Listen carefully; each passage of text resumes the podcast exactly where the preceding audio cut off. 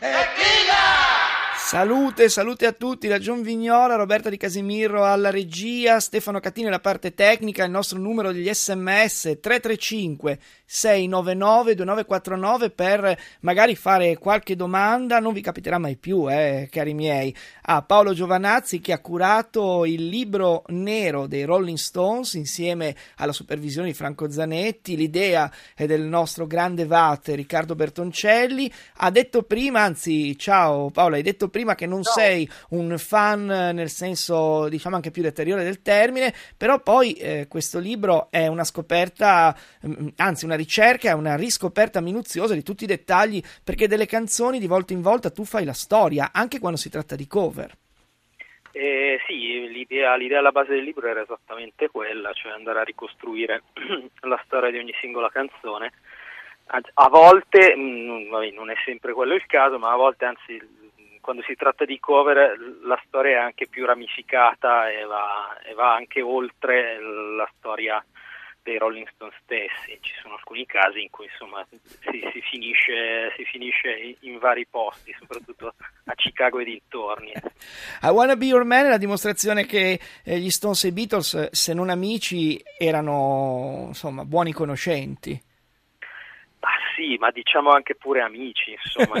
nel, caso, nel, caso, specifico credo ci sia stato un po' di opportunismo sia da una parte che dall'altra. Cioè, da un lato c'erano gli Stones che ancora non scrivevano e quindi avevano bisogno di una canzone. Dall'altro c'erano i Beatles che avevano imparato che a dare canzoni a, almeno Lennon e McCartney avevano già imparato che a dare canzoni ad altri si guadagna in diritti d'autore e per cui eh, hanno, hanno rifilato una canzone che al momento non era neanche finita cioè hanno completato la seconda strofa davanti, davanti agli Stones stessi, come poi Lennon ha anche detto sì vabbè gliel'abbiamo data perché non pensavamo che fosse poi un pezzo così forte, se no l'avremmo tenuto noi. Invece esce in Inghilterra il primo novembre del 63 questo, questo singolo, come si dice, spariglia proprio, gli Stones diventano l'altra metà del cielo, quella più fosca, più nera rispetto al cielo chiaro, luminoso dei Beatles e tanto per ribadire questo concetto ascoltiamo una cover di cui poi ci parla Paolo, una cover che arriva mica tanto da vicino, Little Red Rooster, ancora gli Stones. I am the little red rooster, too lazy to crow for day.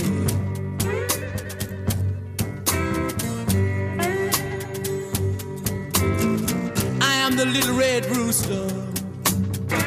too lazy to crow for day.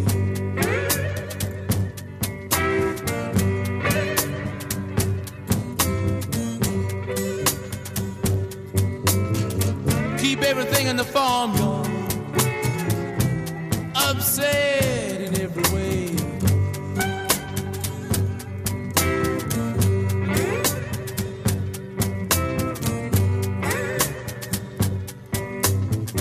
The dogs begin to bark, hounds begin to howl.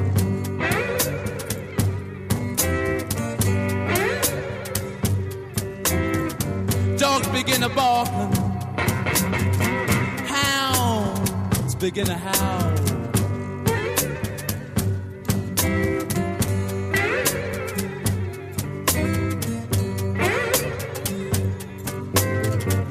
watch out, strange cat people. Little red roosters on the prowl.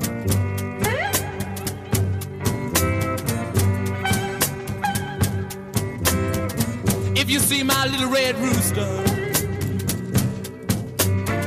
please drive him home.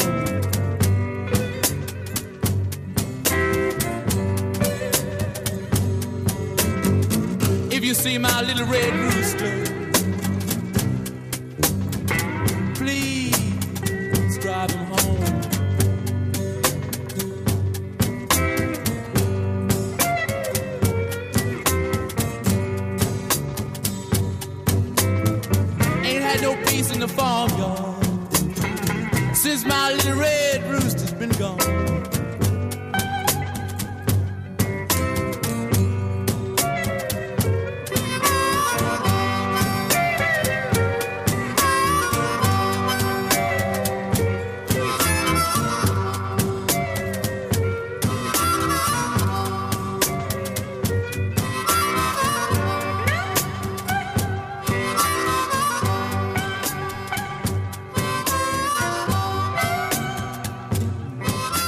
quando si dice che gli Stones eh, sporcavano i suoni anche all'inizio della carriera, questa cover di Little Red Rooster firmata da Willie Dixon, eh, eseguita, cantata da Mick Jagger, è direi quasi luminosa.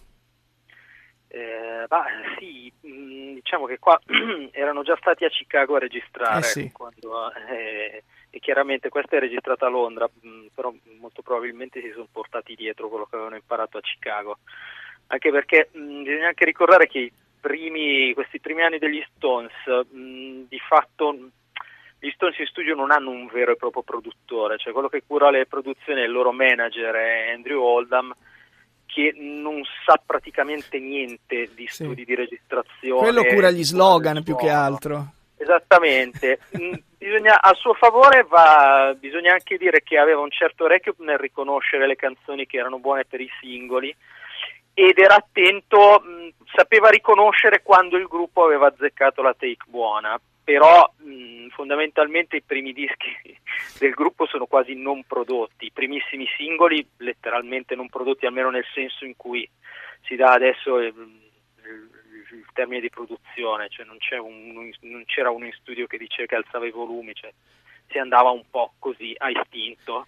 E, vabbè, e- e un- con un tecnico ovviamente serviva un ingegnere del suono in gamba, Beh, direi che, avuti. direi che l'istinto qui ha funzionato piuttosto bene perché Leader Rooster è una cover riuscita. Al 335-699-2949 Paolo mi scrive: Certo, è bello sentir parlare degli Stones, però per ora abbiamo ascoltato solo cover. E allora, caro Paolo, noi facciamo in modo che tu possa essere contento, anche se questa è sì una canzone originale. Paolo ce la spiega meglio. Sentite questo rumore, questo è il rumore probabilmente di un carcere che si chiude, si apre, chi lo sa.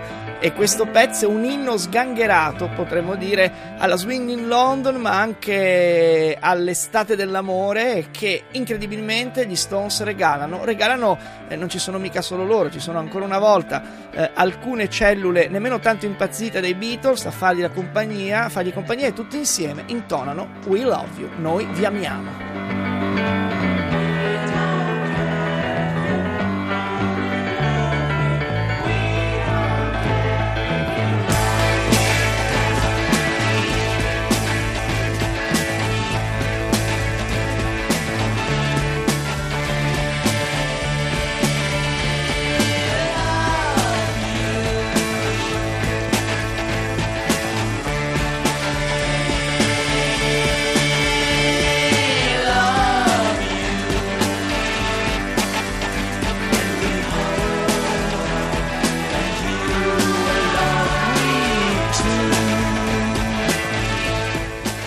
Vi amiamo. Allora Paolo, qui dove siamo?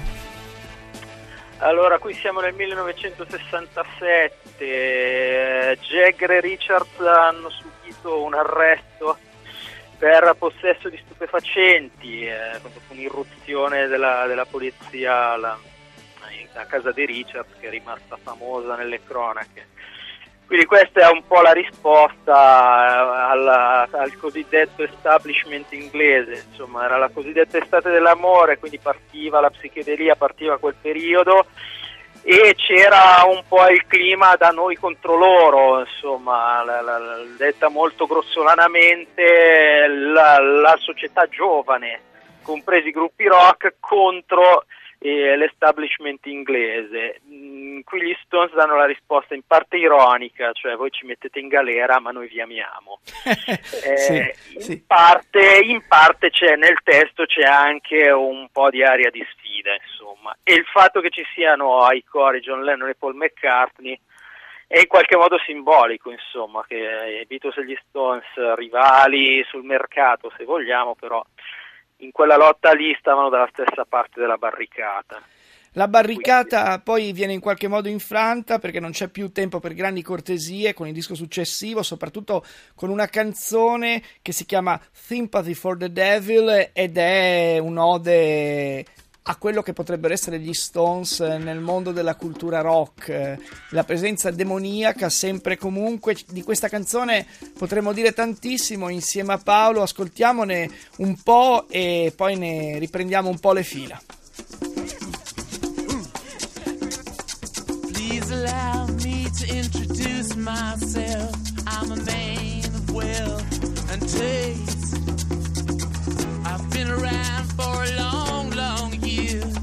Stole many a man's soul of faith.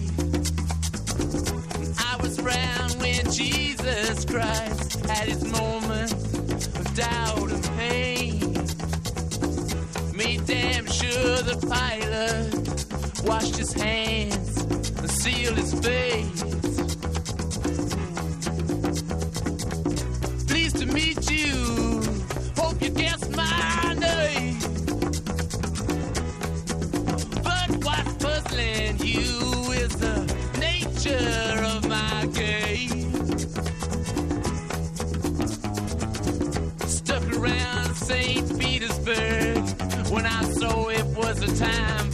Change. Killed the Tsar and his ministers. Anastasia screamed in vain.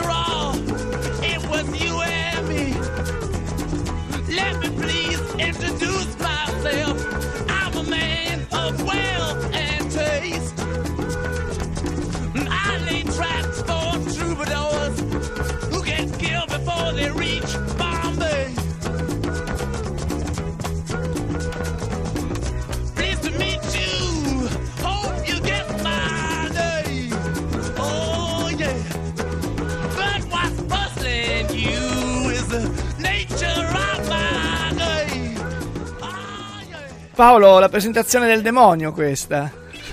Ma no, dai, diciamo che è una canzone molto fraintesa. Cioè, in parte per colpa degli Stones che comunque con l'immaginario demoniaco ci hanno giocato nel corso degli anni. Però innanzitutto va detto che l'ispirazione del pezzo è letteraria, almeno del testo. Eh certo, il maestro e Margherita. del- Il maestro e Margherita, per cui già andiamo in una dimensione colta che è un po' fuori dalla- dai canoni soliti degli Stones. Poi, innanzitutto, diciamo che la traduzione migliore del titolo sarebbe comprensione per il diavolo. Eh sì, stesso sì, Richards... simpatia nel senso proprio letterale del Esatto. termine, quasi greco. Questa canzone, Paolo, è, è un'enciclopedia e noi purtroppo ci dobbiamo salutare su queste parole, ricordandoci che il libro nero dei Rolling Stones esce esattamente domani e quindi potete frequentarlo e anche avere ulteriori informazioni. Noi con Paolo Giovanazzi ritorneremo, è una promessa, su queste canzoni e sui contorni di una enciclopedia nera per nulla diabolica ma molto creativa che parte col blues. Grazie Paolo per eh, essere Grazie. stato con noi. Ti riporto alla sala prove e noi ci risentiamo domani. Tequila!